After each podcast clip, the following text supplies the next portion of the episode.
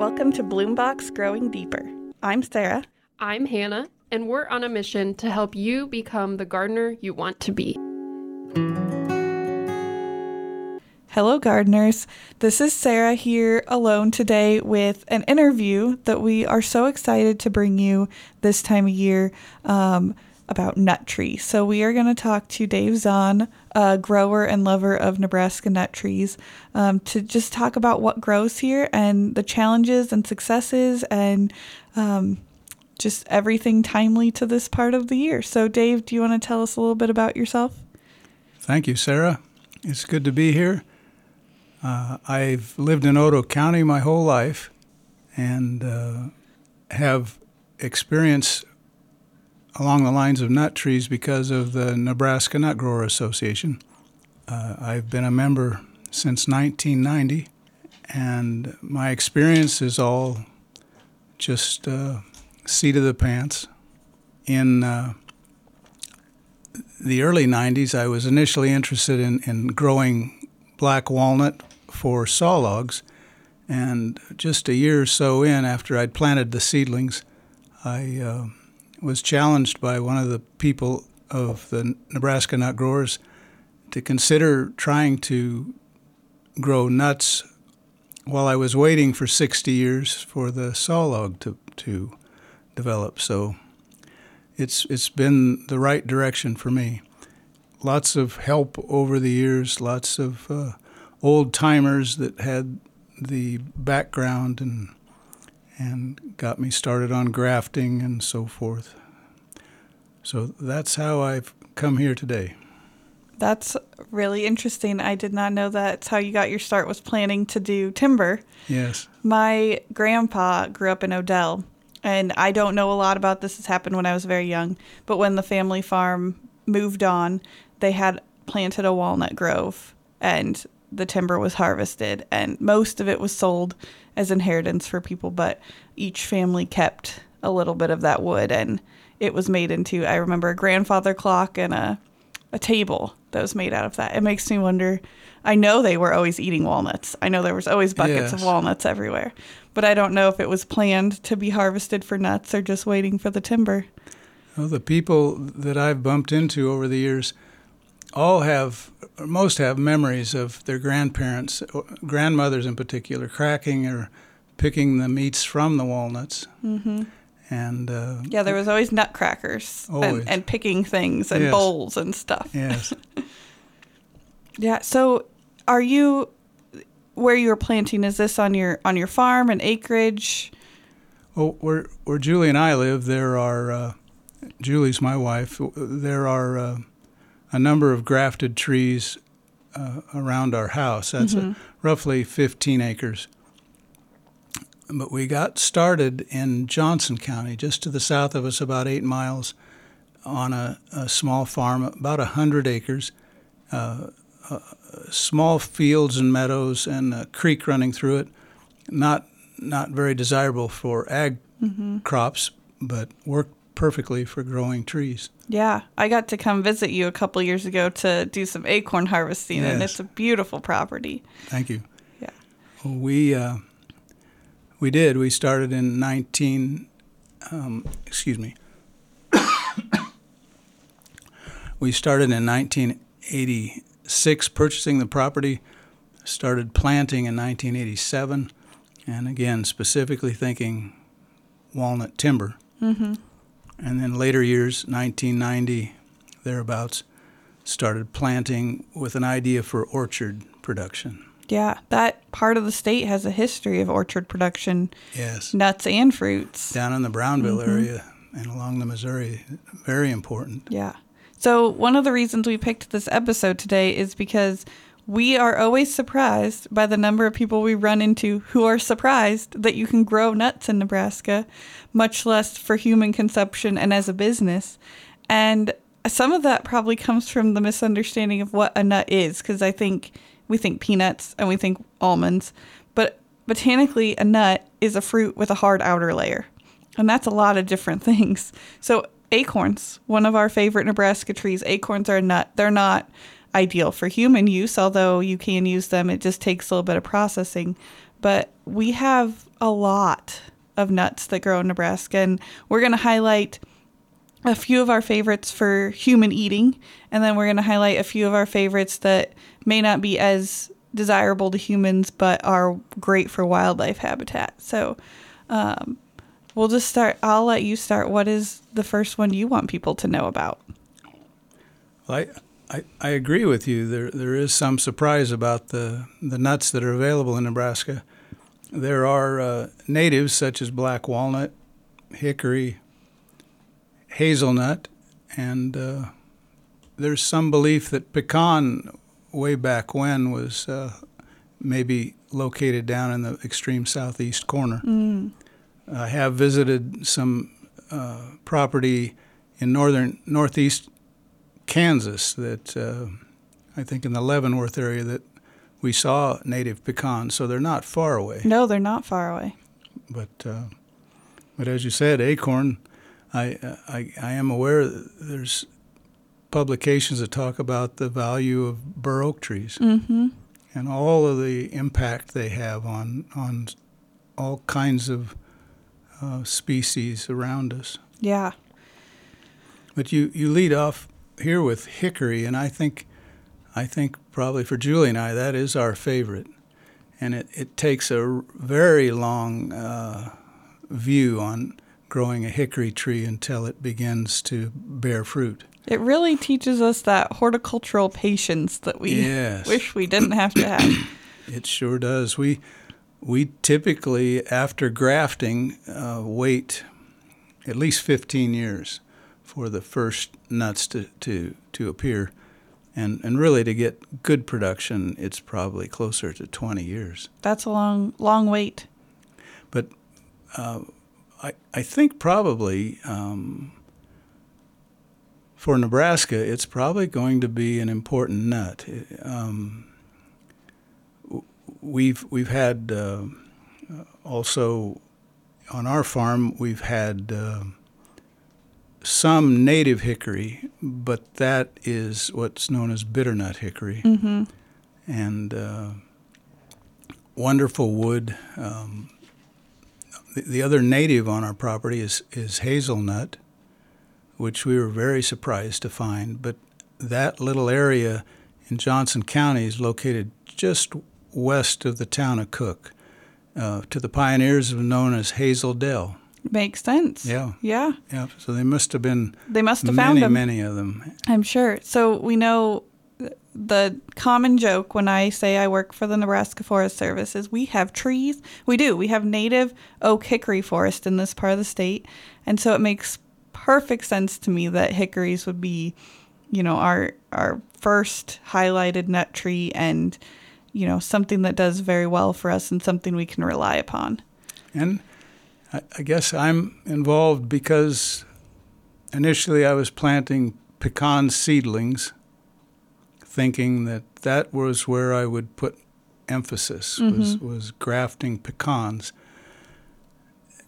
And then I, I learned from again from the nut growers that pecan and hickory are close enough relative that we can graft a hickory scion to a pecan rootstock. Interesting. I mean, that makes sense from. I have only worked with them from a harvesting perspective, but they are built very similarly. Yes. Just a little different shape. Yes, and in in the uh, nut grove on East Campus here, there is uh, a, a great example of um, hickory that is grafted to hickory rootstock compared to hickory that's grafted to pecan rootstock, and it works different from what I would have expected. The hmm. the hickory scion on the pecan rootstock is actually more robust and healthier than hickory. That's very hickory. interesting. So So- when we graft, we have the rootstock, which is the bottom half that gets planted and grows roots, and then we have the scion, which is what we put on top. Yes. And anybody who grows crab apples, you you can go out and look at this because the graft union on a crab apple is usually pretty obvious. So it? where you can see that the the roots are different from the top. And usually we do that for hardiness. So it's kind of funny that you're saying, you know, our less hardy tree using it as a rootstock actually, you know, makes for a more vigorous tree. I don't know why, but it's out- Interesting. it- it's very clear to see out Yeah. there. So, for anybody who's not tasted a hickory, can you describe it for us? Yes, it, it, it's two things. The the flavor is very similar to pecan, and and uh, the, the thing that's striking to me is that it's got uh, the texture of the meat. It, it, it's got more of a crunch to it. Mm. Is how I would describe it kind it. of buttery and soft, and a Uh-huh. little more crunch. hmm Okay. Yes, very. I think very important in Nebraska. It's just the the hang up is that it takes so long Yeah. to get yeah. them established. But if we're thinking ahead, you know, Absolutely. that'd be a great way to set up, you know, kids setting to inherit a farm, plant them some hickories now. You may not benefit from that, but it's a great thing to gift to the next generation. Absolutely. Yeah. So shagbark and shellbark hickory are kind of maybe the two. If you've heard of hickories, you've probably heard of those two. And we like them one because they get the neat shaggy bark. All hickories really do. It's you know we. I always kind of laugh because shag bark has the name shaggy bark, but really like I think I see more of that on shell bark or some of the others sometimes, and you see it faster Yes. but they have larger, sweeter nuts, which kind of makes it, you know, more worth your while when once you get through cracking that. But we also have bitter nut and we have mocker nut Mm-hmm. um, that are also great hickories. Is there a preference in your mind, or a diversity is better? I, I don't have a, a lot of experience with mocker nut. I, I've read that it it did exist in eastern Nebraska, Okay. and um, I think between the the two you mentioned, the shagbark and shellbark, to me are are, are uh, a little hard to identify in the woods. They're super hard to tell apart unless someone labeled it for you. Yeah, yeah. it's but hard. When, but when you see the fruit, it is true. The the shellbark has a larger nut, and I, I don't know how much of an advantage that is. I've I've grown both and harvested both. The the shagbark nut, uh, being a smaller nut, is also easier to crack. Mm, and that I kn- makes sense. I know of people that have broken the nut crackers trying to get to, the trying to do a shellbark. Well, when you're collecting just for seed production and you're just checking viability of seed, we just use a brick. But that's not how Yeah. most people eating eating nuts are gonna do it. so we've kind of been tying hickories and pecans together a little bit since they're closely related and and kind of similar. So let's move to pecans. And so I think we've talked about that's where you thought you would go. And Yes. You know, people know pecans or pecans, which depending Yes. on where you are. That just sound feels funny to say it that way. Um, same tree, same same nut. Uh, can you tell us a little bit about what excited you to grow pecans? Was it just that you'd been told they kind of belonged in the area? I think it was just the uniqueness of it. Okay. And and this was happening in in the uh, mid to late 1980s. And Dr. Bill Gustafson was here with the horticulture department and championed the uh, establishment of the pecan orchard in the East Campus. And uh, many of us joined the Nebraska nut growers about that time. And it, I think it was the draw of trying to grow pecans in Nebraska. We just hadn't imagined it. Right. I mean, we think of it as a very southern thing. Yes. Yeah. So, so the pecan seed that the university supplied us with and helped us get going on was sourced from primarily, I think, the upper Mississippi River, uh, maybe the Dubuque, Iowa area, for instance. And uh, they were very careful to bring us seed and, and seedlings that we were expected to be able to handle the Nebraska winters and, and, and actually become successful for bearing their uh, fruit. And we all were so enthusiastic, and, and uh, once we got the seedlings going, we all wanted to learn how to graft. Mm, of course. I Dr. Gustafson taught me how to graft. Did I he? had him one of his last two years before he retired. And it it's really cool. It And. It's very fun. To see that first uh, successful graft that you come up with is Yeah. just It was so, and I grafted a walnut. I grafted some Yep. split leaf walnut onto a Yep. a hardy rootstock and I was so excited about it. It lived. I couldn't believe it. yes, yes. I, I think uh, as we as we went along and, and the years went by, uh, we a lot of us had to wait maybe seven or eight years before we saw fruit on, on our grafted pecans. And then uh, large amounts of fruit probably by year 10, I would say. But what uh, what we've struggled with, I've struggled with personally, and, and I know lots of the guys have had that same trouble, is predation and um, Squirrels. yeah, squirrels, and and what surprised us most was crows and blue jays. Yeah.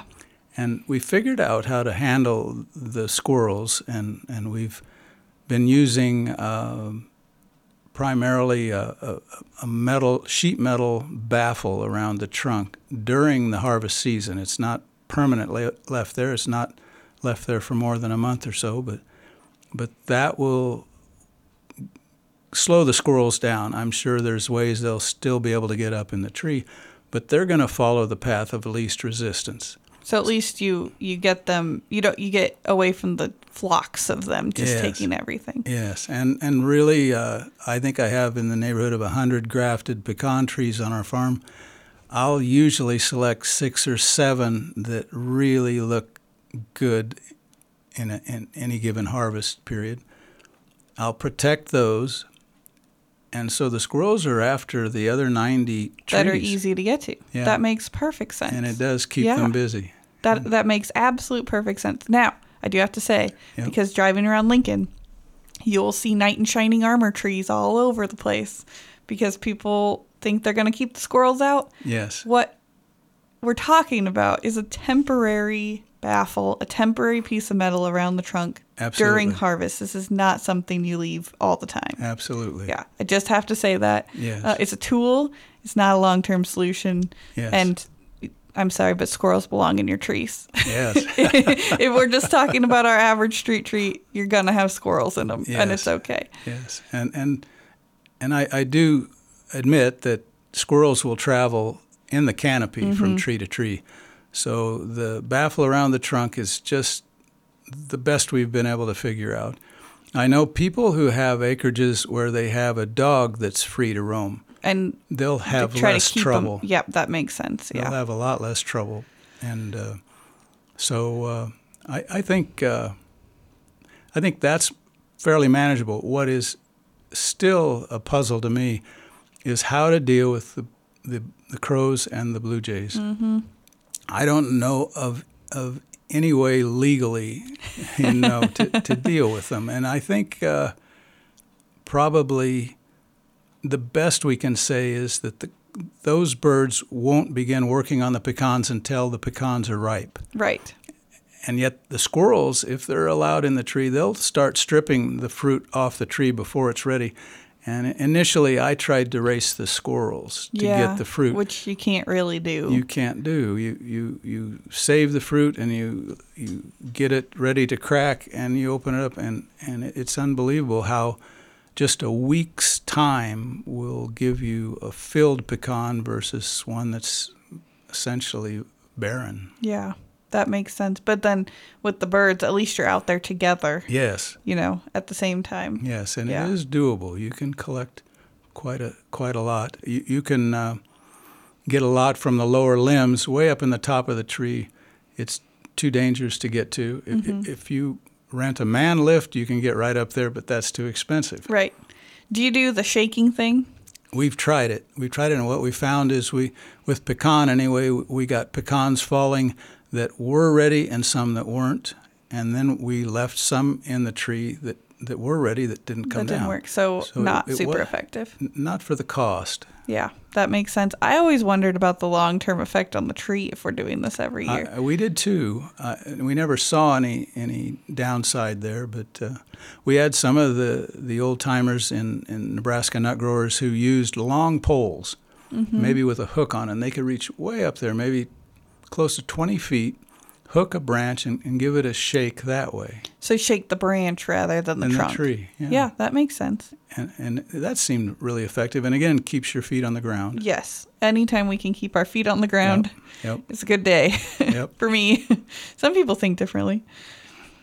So, all right, pecans, hi- hickories. Let's go next to hazelnuts since we've talked about that in your area too. Yes, I I do have uh, mostly just experience with the wild ones. Yeah. And uh, the Nebraska Forestry Service has worked with the Nebraska nut growers and made uh, the two hybrids known here locally as the, the Beast and the uh, Grand Traverse. Grand Traverse. Yeah. And we have members that have, have planted a number of those and, and with just with the intention of seeing what they could do with them. And I've I've not heard much yet. I think the jury's still out. I think these plantings were maybe four years ago. Okay. But it's, What was the the goal? Was it vigor, disease, production? What was- production? I would okay. say. I, I believe so. I I, I think the the uh, the favorite thing for Julie and I with the natives is we planted them on around our house, and Yeah. the fall color is unbelievable. It is. I mean, if you want, I really like selling hazelnuts to people just, you know, at a plant sale who aren't necessarily trying to develop a nut orchard because it is something with three hazelnuts you can get a good crop. Mm-hmm. But it's also just a beautiful thing to include in your landscape. It's a kind of shrubby tree. It could be a tree or a shrub depending on how you treat it. Uh, but the fall color's beautiful. The leaves are kind of neat. They're kind of fuzzy and, and textured. And it's not a hard thing to hand. You know, if you harvest, you know, hickories or something, we've got to crack them and stuff. It, most people seem to be able to handle using a hazelnut. Yes, yes. And then if you like seeing deer and, and other wildlife come up, they're fantastic for that. Yes, good habitat. Yeah. yeah. I enjoy hazelnuts. I don't have room to plant them. I, I wish I did. Uh, I think it'd be fun to, to have a harvest of hazelnuts. And yeah, it just it fits well into our native eastern Nebraska woods. And yeah, just beautiful, beautiful shrub. Well, it, was, a positive thing that forestry did. Uh, I I can't say for sure, but I'm expect there's probably ten or twelve growers out there that I know of that, that are trying this. And, Yeah. and with a little time, uh, we'll be able to see just what's what what the potential is. Yes, I really enjoy the work that has been done with hazelnuts to that it kind of brought a lot of light to this alternative crop. And I, I hate saying alternative crop because it's not alternative. It's it's more original than Yes. growing row crop soybeans. Yes. um And it's it's great diversity to include. Would it be, you know, a viable business to plant 500 acres of ha- ha- uh, hazelnuts and make your business just off that? Not likely, not necessarily a good idea or something we support, but as a as a addition and a diversity to the things you're growing, it's a beautiful option. Well, and, and I think uh, Dr. Scott Josiah championed the hazelnuts while he was here, and, and I'd heard uh, statistics that the oil content of hazelnut would rival, if not uh, exceed, soybean oil. I believe that. I I have a a spot here I added we need to talk about nut production byproducts. Yes. And and oil is a surprising one that people don't yes. think about, but nuts are very oily. I mean, I'm still trying to get some walnut off my Yes. fingers from a week ago. yes. so there's a, there's a lot there that we can use, not just necessarily the nut meat. And then there's so many hazelnut byproducts. I mean, we're as we go into the Christmas season, we're gonna have hazelnut creamers and hazelnut alcoholic drinks and hazelnut syrups and yes. hazelnut pies and Coffee. coffee and just you know hazelnut everything. So there's there's a lot of value added to the crop, and that we always look for that as a viable you know agricultural business. That it's great to produce the raw thing, and then it's also important to have the value added option to increase profit. So Absolutely. that really helps you know encourage growers to look into that that option. All right. Would you like to go to Chinese chestnuts or black walnuts next? we do have some Chinese chestnuts growing on our property. And they look they look like back to predation they look like they would be critter proof They're Sarah proof. Oh. I I do not enjoy harvesting oh, Chinese it- chestnuts. and, and i believe what happens is the deer come in and i think they can use their hooves to stomp Smash them 'em. and break them open that I believe that. And then everything else comes in and gets what they leave. yeah and Yeah. i've i've seen raccoons in our trees i've seen squirrels. I've seen squirrels running with a, a chestnut burr, and their intent, of course, to get it open. And I, I don't know how. How they are they would. holding on to it? I- It well by the stem usually. Oh, okay, that makes sense. I picking them, so I've I've again harvested them primarily for seed to grow, but they'll go right through a, leather glove. Yes, I mean, yes. they are beastly things. Yes, they are. They are. A heavy, heavy leather glove is the only way I figured. And you still kind of don't grab them too tightly. No, that's just exactly gen- right. Gently, That's and, or just hold up your bucket and snip them off. and yep. And and if if you get them on the ground and stomp them with your foot like a deer would do, that works good. Yeah, yeah. As long as you're wearing boots. Yep. Yeah. Uh, We always, because we were harvesting them for seed and not necessarily, I don't know if this changes when you're harvesting them to eat, but if you can protect them from the squirrels once they're harvested, if you can let them dry out, that husk opens and then you just kind of shake the bucket and all the nuts fall out. That's the way to handle Yeah. that. Yeah. You can lay them out in the sunshine for several days and they'll open right up. Yeah. Now, Chinese chestnuts are not American chestnuts that we, you know, had in our eastern forests for so long. Did we have Amer- was American chestnut native this far west, do you know? I don't know. We might have to look that up. I'm not sure. I, I, I think the the American chestnut I've always heard of were, were the ones that were located at Arbor Lodge in Nebraska City. Okay. And it's very likely those were brought in. That I mean almost all of Arbor Lodge was was pretty heavily planted. So it's hard to say Yes. just because Arbor Lodge has it. They Yes. they planted so many things They there. did. And I agree. I can't think of any any old American chestnuts outside of No. you know Arbor Day Farms. But I mean, we know if you don't know the history of American chestnuts, they were a huge part of our eastern forests, decimated by disease. Um, to the point I don't know that there were. I mean, there were like maybe a couple that escaped, and lots of effort into using those ones that survived to try to breed disease resistant chestnuts. Um, but in the end, Chinese chestnuts are just they're reliable right now. To you They know, the are. disease has really hung around. You can still get it, Yes. um, and so we've turned to Chinese chestnuts to get a chestnut that is disease resistant, and it's bigger. Yes. I don't know if that makes it better. Sometimes you get more. I think with hazelnuts versus you know a larger nut, you get a concentration of flavor and and nutrition. And I wonder what we lost in the American chestnut when we got you know just because it's bigger doesn't mean it has any more flavor. Yes, absolutely. And uh, the, uh, the the the chestnut from from Chinese are uh, the only thing I've had experience tasting. I've never tasted I've never. American nope. chestnut. I agree. I've never had the chance, and I think most people, you know, in this part of the world today, there may be some some folks with a really good memory yes, who've had them, but I I've only had Chinese chestnuts and and they are good. I enjoy them. and and comparing the two trees, what I've seen is that the American chestnut is more of a typical tree with a large trunk. Yeah. And the Chinese chestnut is, is a more branches, uh, smaller tree. I, they, they'll they'll definitely uh, get up there 50 feet, I suppose. Mine aren't, but uh, It's all relative. yeah, 50 feet is a small tree compared to 80, I suppose. Yes. I yeah, I've experienced that too in very low branching structure. yes, Which has a benefit if you're collecting off of it. absolutely, Do you, and you have grown Chinese chestnuts at your place yes. for just because they they were planted in the landscape or purposefully for harvest? My dad helped me plant those. I think it was 1995 or 96. Okay. We were told that they needed to be in well drained soil, so we had kind of a sandy slope where Yeah. we put them. Uh, I've been told by some growers that uh, fertilizer is important. I've never fertilized any of our trees exactly, but uh, I think there's always someone trying to say fertilizer's important. yep, yep. they probably sell fertilizer. yeah. Well, when you when you when you're collecting them by hand and and and uh, it's kind of touch and go on uh, on just what your crop's going to be. yeah.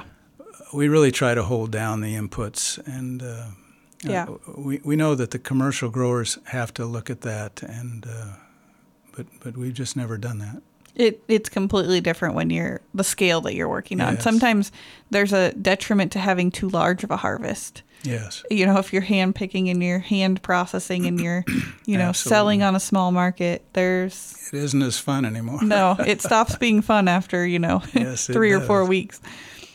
So, the one, uh, we have a note here just to remind people that horse chestnuts, they look really similar. Um, and I, I don't know how really similar. If you, if you looked at them and compared them and looked at a picture, you can tell them apart. Uh, it's not quite to the extent of mushrooms where they can be almost impossible without guidance. You can tell them apart. Horse chestnuts are poisonous to humans if eaten, not just from touching them. They're not going to jump out and get you. But do identify your chestnuts before eating them. And we still love a horse chestnut for wildlife. Um, we just don't harvest them for human consumption. All right. The last one on our list of our favorite edibles for humans is black walnuts, and this is one of my favorites. So I'm really excited to talk about this one. Do you grow? You've you started. You've got.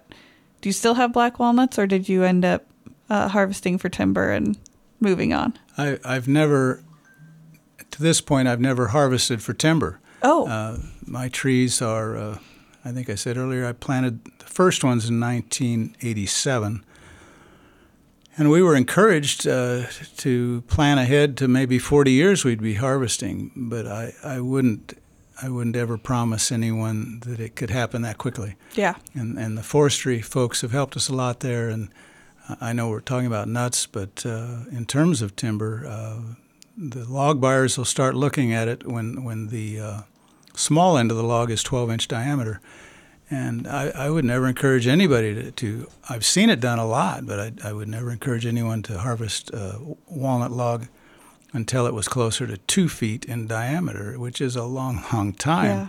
But man, you're missing out on so many other benefits of that tree with nuts and Absolutely. and the canopy cover and just the fact that I mean you get in too big a rush to harvest, you miss a lot of profit too. Yes, yes, and many of many of our members at Nebraska Nut Growers started in the same way I did, and, and uh, there was always this debate. Well, we we don't want to graft the tree because that'll ruin our chances of having a saw log. But what many people did, and I think it's legitimate, is they uh, would would try to do the grafting a bit higher on the seedling, um, but in the end, attempt to identify a, a roughly an eight foot saw log on that tree, and and then the hope was they could have their cake and eat it too.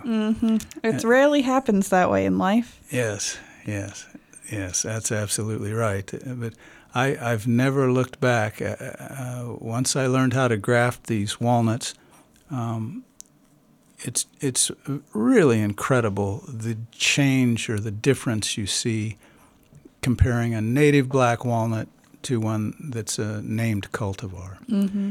And a named cultivar is, is just, I- I would compare it to um, Jonathan apple if you're in an apple orchard or a Bartlett pear. These are just uh, names that people identify with. They, they might really like a Jonathan apple or they'd rather not have a red delicious apple. But everybody can kind of take sides and, and they know what they like and what they don't like. And with walnut cultivars, it's not nearly as advanced at this point as the apple industry, but it's worked that way. It, it's been working that direction for about a hundred years, a, a little more than that, I would say, since they started trying to de- develop the black walnut cultivars. But again, back to the Nebraska nut growers, that that is a group that if people are interested in learning to graft or um, uh, learning about these these cultivars, these named cultivars, uh, I, I, really emphasize that uh, if, if all you have is a native tree, collect and crack those. They're, they're just fine. The, the, the benefits with a named cultivar and the effort that goes into grafting will result in uh, more nut meat. Uh, the ratio of the nut meat to the shell is uh, much improved.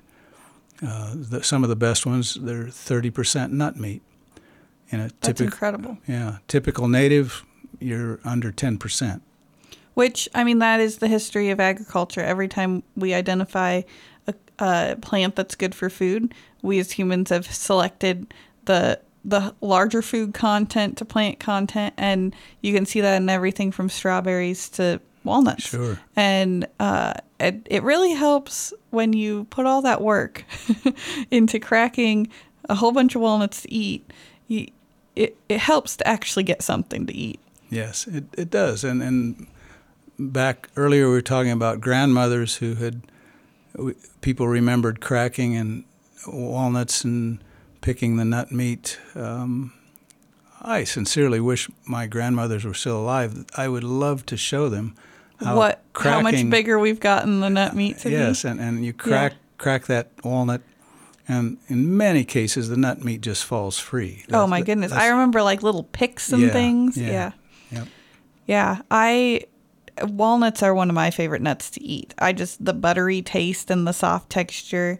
I I really like almonds, but they get hard on the teeth, and walnuts mm-hmm. are just they're easier. They're good raw. They're good cooked and baked and mm-hmm. everything. And I, I enjoy walnuts. Absolutely. Absolutely.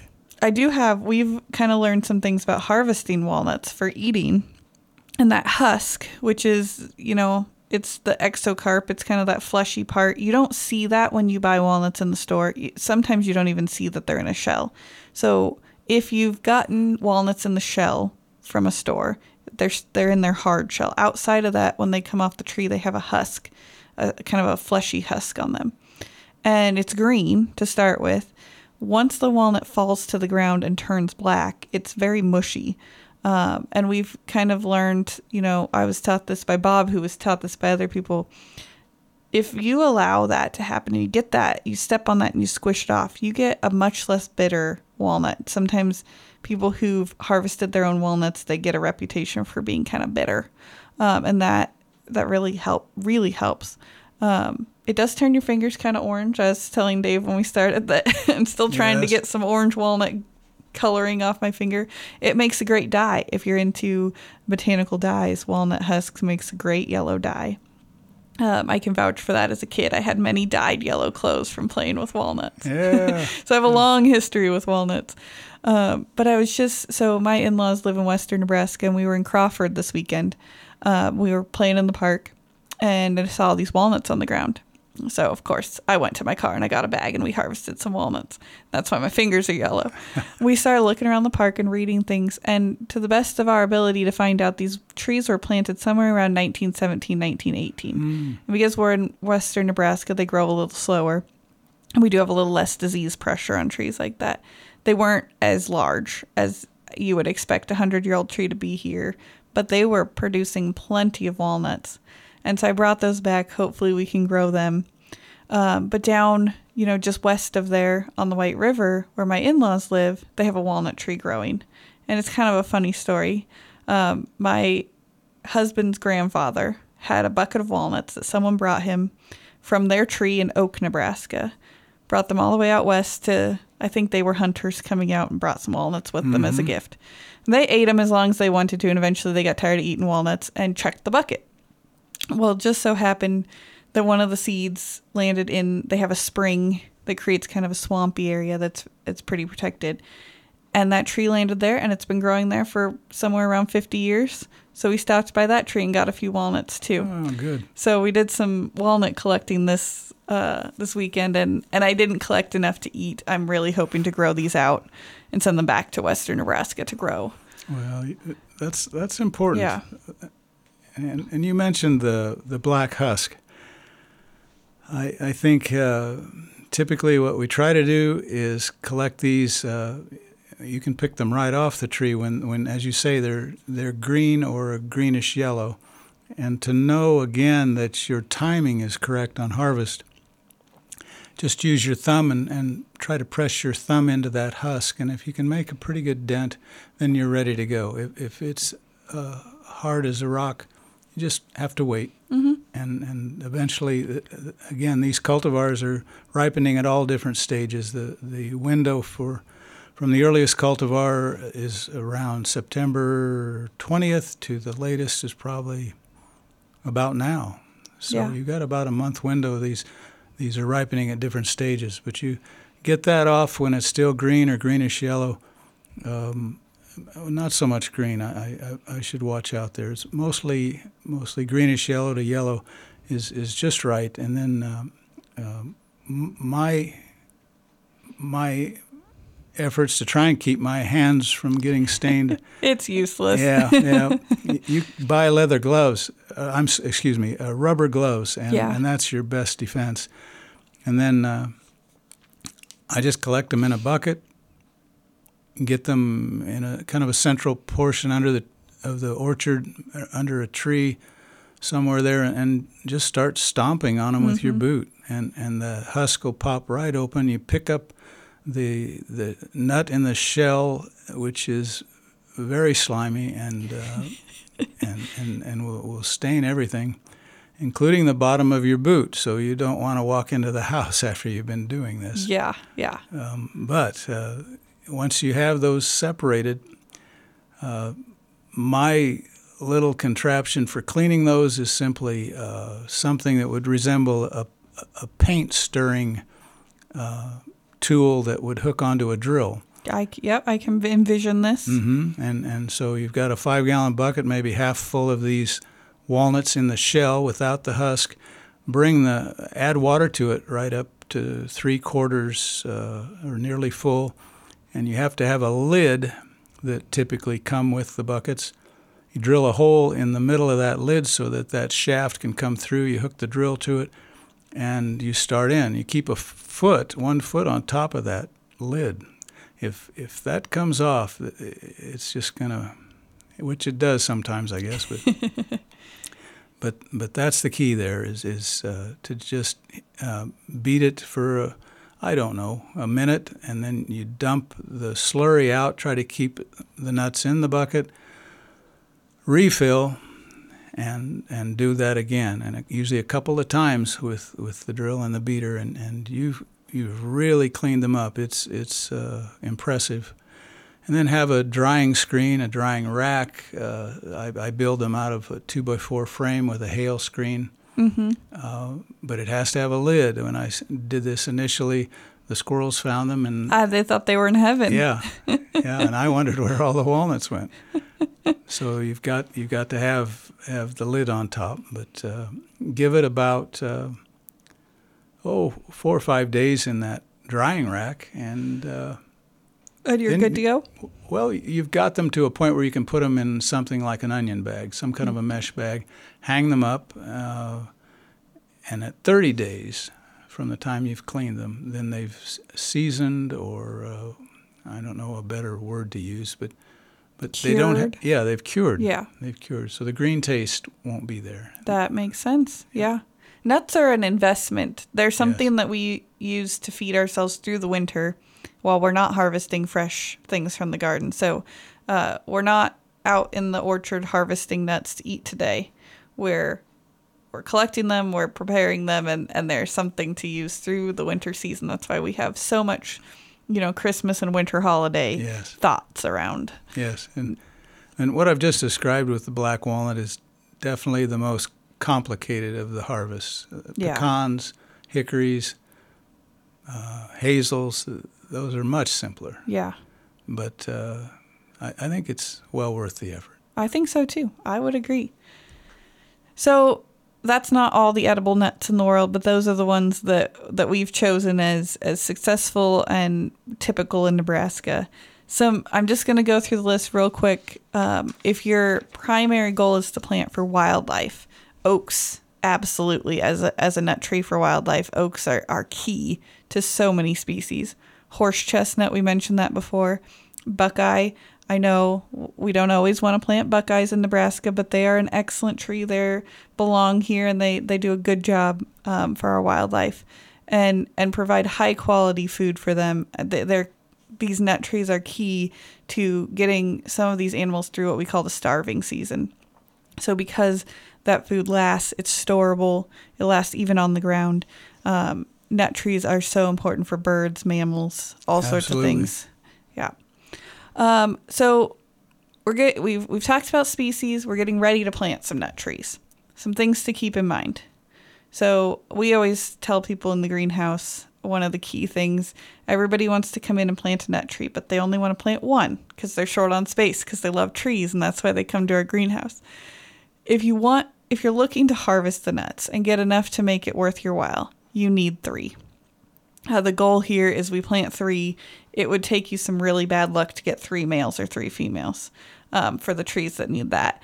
And if we're talking about a tree that's you know has both male and female flowers, we still want cross pollination.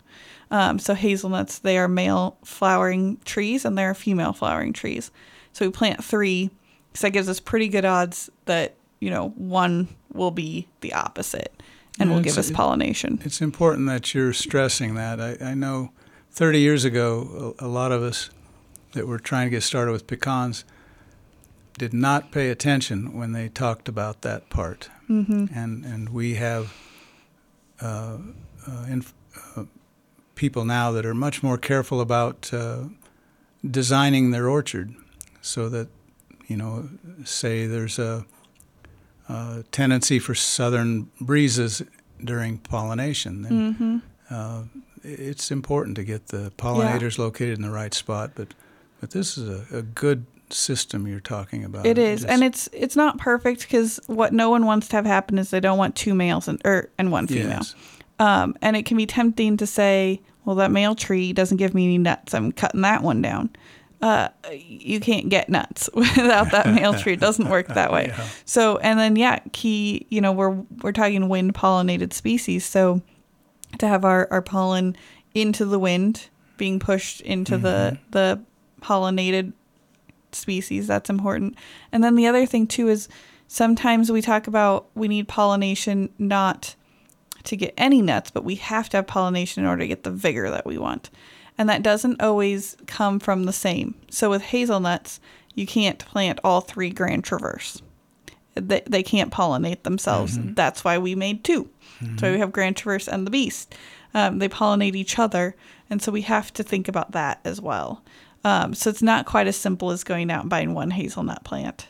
But it doesn't need to be as com- it doesn't need to be overcomplicated wherever you're buying Right. if you're buying from a reputable source that that cares about education they know these things and they will work with you and a lot of nurseries that specialize in nut trees they'll have uh, orchard prices they'll you can get a you know collection of trees rather than what you would pay to go into their nursery and buy one nice 10 gallon tree you might buy them a little smaller but you get a quantity that's a mix of your different varieties that you definitely. need um, so so talk to people if you're thinking about doing this.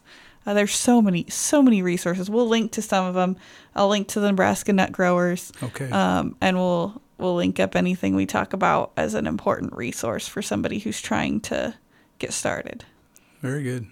Uh, what else do we need to keep in mind? What's something that you There, there's there's the um, there's the issue of just uh, a nice tree in a yard setting. Uh, I think the hickories and and really pecan as well make wonderful yard trees. Agreed. Uh, um, foliage can be beautiful this time of year.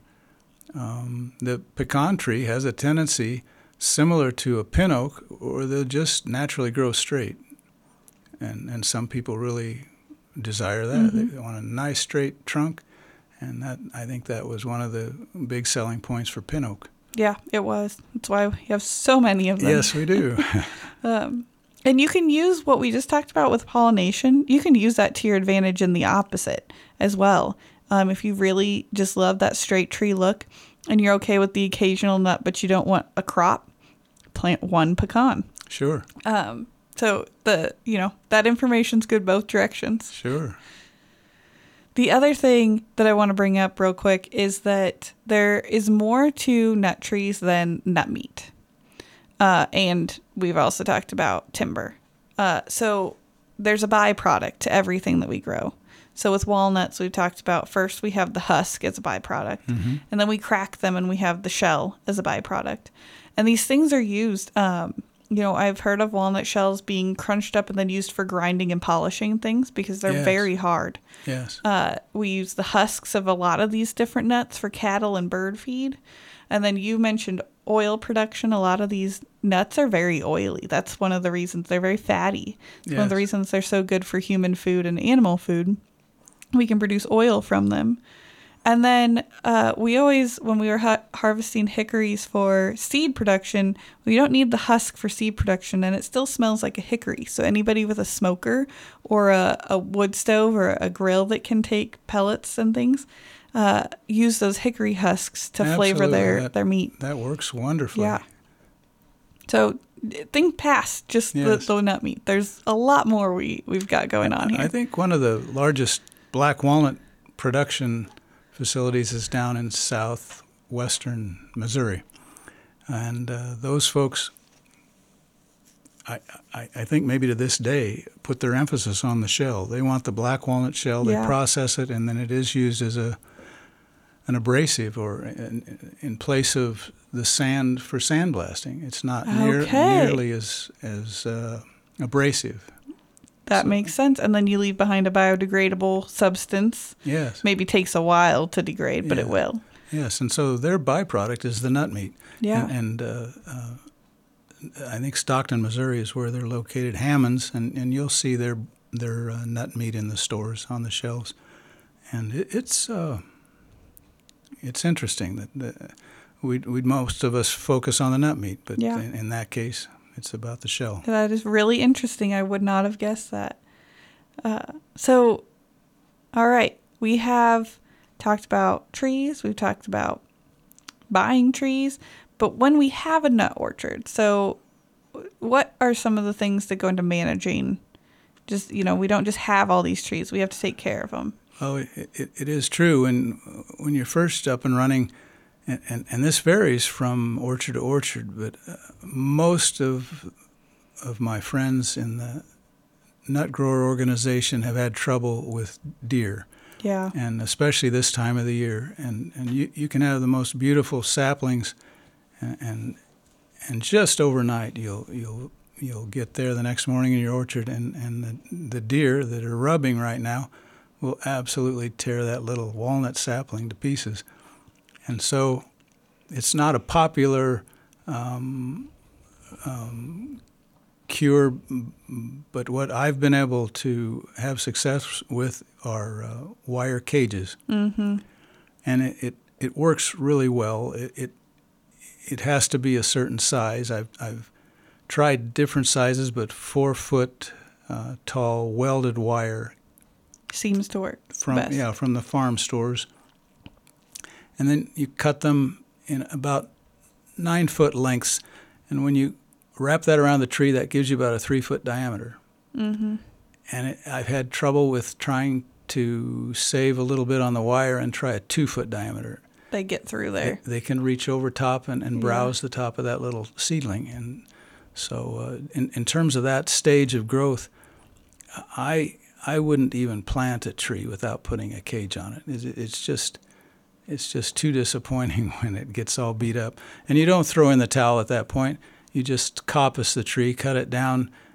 If it's really badly damaged, cut it down near the soil level, and it will resprout, and you can start over. But and, and When you're talking about waiting 15 years for a crop, you don't want to have to start over. no, it, it's terrible. Yeah. Uh, every year is precious. It seems like, especially as you get older. yeah. Yeah. But but that is true. There there's there's also the issue of pruning. As the tree does get larger, um, you have to do some pruning, and uh, I think probably uh, depending on whether you're trying to grow a timber tree or, or a nut tree, that, that varies a little bit.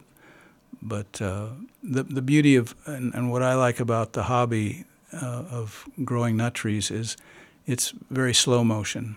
Mhm. So if you don't get around to it this spring with your pruning, next spring's fine. You, you know, you want to get the limbs trimmed in a timely fashion, but uh, sometimes it's, people love their trees to death and they, they go overboard with pruning. yeah. I I have definitely seen that. Yeah, yeah. So, uh, so that's another uh, another part of the maintenance. Uh, you, you do get uh, other plants that begin to live in your orchard or under your trees. It could be uh, red cedar. Uh, we have in our case, some autumn olive that shows up. We have uh, uh, bush honeysuckle. And uh, if you go again to the hickory orchard on East Campus along 48th Street, you'll see lots and lots of bush honeysuckle and, and, and some of these others. And you just uh, you just got to keep keep on them. Yeah. Um, they're always going to be there. Uh, recently, I've taken a, a, a, plain old shovel and sharpened the edge as sharp as I could get it, and walk around in my orchard. And if in the, a lot of these trees are maybe one foot saplings, you know, mm-hmm. maybe a little cedar tree that's one foot tall, and you can pop it out just like you would a thistle if you're if you're digging thistles out in the pasture.